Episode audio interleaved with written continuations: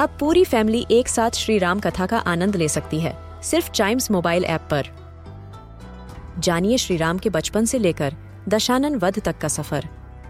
सरल रामायण घर के सभी सदस्यों के लिए। आज ही डाउनलोड करें Chimes mobile app app, Apple या गूगल प्ले स्टोर से।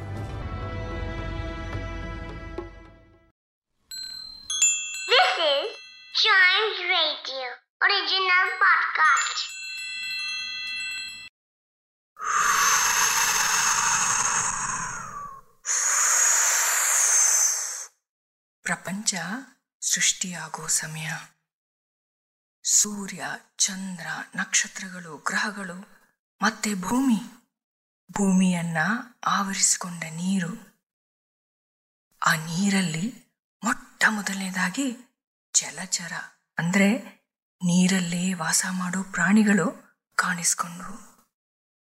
ನಂತರ ನೀರು ಸ್ವಲ್ಪ ಸ್ವಲ್ಪ ಕೆಳಗೆ ಇಳಿದು ನೆಲ ಮೇಲಕ್ಕೆದ್ದಾಗ ನೆಲ ಮತ್ತೆ ನೀರು ಎರಡೂ ಕಡೆ ಇರೋ ಪ್ರಾಣಿಗಳು ಕಾಣಿಸ್ಕೊಂಡ್ವು.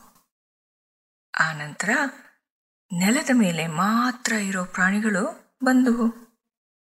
ಅರೆ, ಇದೇನಿದು? ಎಲ್ಲೋ ಈ ಕಥೆ ಕೇಳಿದಂಗಿದೆಯಲ್ಲ ಅಂತೀರಾ? ಹೌದು, ಮಹಾವಿಷ್ಣುವಿನ ದಶಾವತಾರ ಕಥೆ ಕೂಡ ಇದನ್ನೇ ಹೇಳುತ್ತೆ. ಮಹಾವಿಷ್ಣುವಿನ ದಶ ಅಂದರೆ ಹತ್ತು ಅವತಾರಗಳ ಬಗ್ಗೆ ಕೇಳಿದ್ದೀರಾ? ಮೊದಲನೇ ಅವತಾರ ಮತ್ಸ್ಯ ಅಂದರೆ ಮೀನು. ನೀರಲ್ಲಿ ಇರೋ ಪ್ರಾಣಿ. ಎರಡನೇ ಅವತಾರ ಕೂರ್ಮ ಅಂದರೆ ಆಮೆ. ನೀರು ಮತ್ತು ನೆಲ ಎರಡರಲ್ಲೂ ಇರೋ ಅವತಾರ. ಈ ಎರಡು ಅವತಾರಗಳ ನಂತರ ನೆಲದಲ್ಲೇ ಓಡಾಡೋ ಒಂದು ಪ್ರಾಣಿಯಾಗಿ ಮಹಾವಿಷ್ಣು ಅವತರಿಸಿದ್ದಾರೆ. ತನ್ನ ಬಲವಾದ ಕೋರೆ ಹಲ್ಲು ಮತ್ತು ಮೂಗಿನಿಂದ ಭೂಮಿಯನ್ನ ಅಗಿಯುತ್ತಾ, ಭಾರವಾದ ಕಲ್ಲುಗಳನ್ನು ತಳ್ಳುತ್ತಾ, ಕೆಸರು ಮಲಿನವಾದ ಜಾಗ ಯಾವುದನ್ನು ಲೆಕ್ಕಿಸದೆ ತನ್ನ ಕಾರ್ಯನ ನಡೆಸುತ್ತಾ ಹೋಗೋ ಒಂದು ಪ್ರಾಣಿ. ಈ ಪ್ರಾಣಿ ಮಹಾಬಲಶಾಲಿ. ಐವತ್ತು ಕೆಜಿ ಕಲ್ಲನ್ನ ತನ್ನ ಕೋರೆ ಹಲ್ಲಿಂದಲೇ ಉರುಳಿಸಬಲ್ಲದು. ರಾತ್ರಿಯೆಲ್ಲ ಎಚ್ಚರ ಇದ್ದು ದೊಡ್ಡ ದೊಡ್ಡ ಹಳ್ಳವನ್ನೇ ತೋಡಬಲ್ಲದು. ಅತಿ ವೇಗದ ಓಟ ಮತ್ತು ಈಜುವ ತಾಕತ್ತಿನ ಪ್ರಾಣಿ. ಯಾವ ಪ್ರಾಣಿ ಗೊತ್ತಾ? ಕಾಡಹಂದಿನ. ಯಾಕೆ? ಮಹಾವಿಷ್ಣು ಈ ಅವತಾರದಲ್ಲಿ ಯಾಕೆ ಬಂದರು? ಅಂತ ಕೇಳ್ತೀರಾ? ಯಾಕೆಂದ್ರೆ ಕಾಡು ಹಂದಿ ಅಥವಾ ಸಂಸ್ಕೃತದಲ್ಲಿ ವರಾಹ, ಒಂದು ಮಹಾ ಉಪಯುಕ್ತವಾದ ಪ್ರಾಣಿ. ಅದು ಯಾವುದೇ ಕೊಳಕು, ಕೆಸರು, ಮಣ್ಣು, ಹೇಸಿಗೆ ಏನನ್ನು ಲಕ್ಷ್ಯ ಮಾಡದೆ ತನ್ನ ಮೂಗಿನಿಂದ, ಕೋರೆ ಹಲ್ಲಿನಿಂದ ನೆಲವನ್ನು ತೋಡ್ತಾ ತೋಡ್ತಾ ಹೋಗುತ್ತೆ. ಸರಿ, ನೆಲ ಯಾಕೆ ತೋಡ್ಬೇಕಾಗಿ ಬಂತು ಅಂದ್ರ? ಅದೇ ನಮ್ ಇವತ್ತಿನ ಕಥೆ. ಒಮ್ಮೆ ಹಿರಣ್ಯಾಕ್ಷ ಅನ್ನೋ ಒಬ್ಬ ಘೋರ ಅಸುರ ತನ್ನ ತಪಶಕ್ತಿಯಿಂದ ಮೂರು ಲೋಕಗಳನ್ನ ಅಲ್ಲೋಲ ಕಲ್ಲೋಲ ಮಾಡಿ ಎಲ್ಲರನ್ನ ಹಿಂಸೆ ಮಾಡ್ತಾ ಇದ್ದ. ಮೂರು ಲೋಕ ಅಂದ್ರೆ ಭೂಲೋಕ, ಸ್ವರ್ಗಲೋಕ ಮತ್ತೆ ಪಾತಾಳ ಲೋಕ ಭೂಮಿ ಮೇಲೆ ಇದ್ದ ಎಲ್ಲ ಸಂಪತ್ತನ್ನ ಲೂಟಿ ಮಾಡಿ ಅಲ್ಲಿರೋ ಜನಗಳನ್ನೆಲ್ಲ ಕಷ್ಟಪಡಿಸಿ ಕಡೆಗೆ ಭೂಮಿ ತನ್ನ ಜಾಗದಿಂದನೇ ಜಾರಿ ಮಹಾಸಾಗರದೊಳಗೆ ಬೀಳೋ ಹಾಗೆ ಮಾಡಿಬಿಟ್ಟ. ಭೂಮಿ ಸಂಪತ್ತು ಅಂದ್ರೆ ಏನು? ಅದನ್ನು ಲೂಟಿ ಮಾಡೋದು ಅಂದ್ರೆ ಏನು? ಅದೇನು ಆಗ ಮಾತ್ರ ನಡೆದಿದ್ದಲ್ಲ, ಈಗೆಲ್ಲ ಕೂಡ ಅದೇ ನಡೀತಾ ಇರೋದು. ಮರಗಳನ್ನ ಕಡಿಯೋದು, ನೀರನ್ನ ದುರುಪಯೋಗ ಪಡಿಸೋದು ಪರ್ವತ, ಬೆಟ್ಟ ಗುಡ್ಡಗಳನ್ನೆಲ್ಲ ಒಡೆದು, ಕೊರೆದು, ಹಾಳು ಮಾಡೋದು. ಇದೆಲ್ಲ ಮಾಡಿದ್ರೆ ಇನ್ನೇನಾಗತ್ತೆ? ಭೂಮಿ ಮೇಲೆ ಬಿಸಿಲು ಜಾಸ್ತಿಯಾಗಿ, ಮಳೆ, ಬೆಳೆ ಎಲ್ಲ ಕಡಿಮೆಯಾಗಿ ಕುಡಿಯೋದಕ್ಕೆ ನೀರು ಇಲ್ಲದೆ ಉಸಿರಾಟಕ್ಕೆ ಒಳ್ಳೆ ಗಾಳಿನೂ ಇಲ್ಲದೆ ಭೂಮಿ ಮೇಲಿರೋ ಜೀವರಾಶಿಗಳೆಲ್ಲ ನಾಶ ಆಗ್ತವೆ.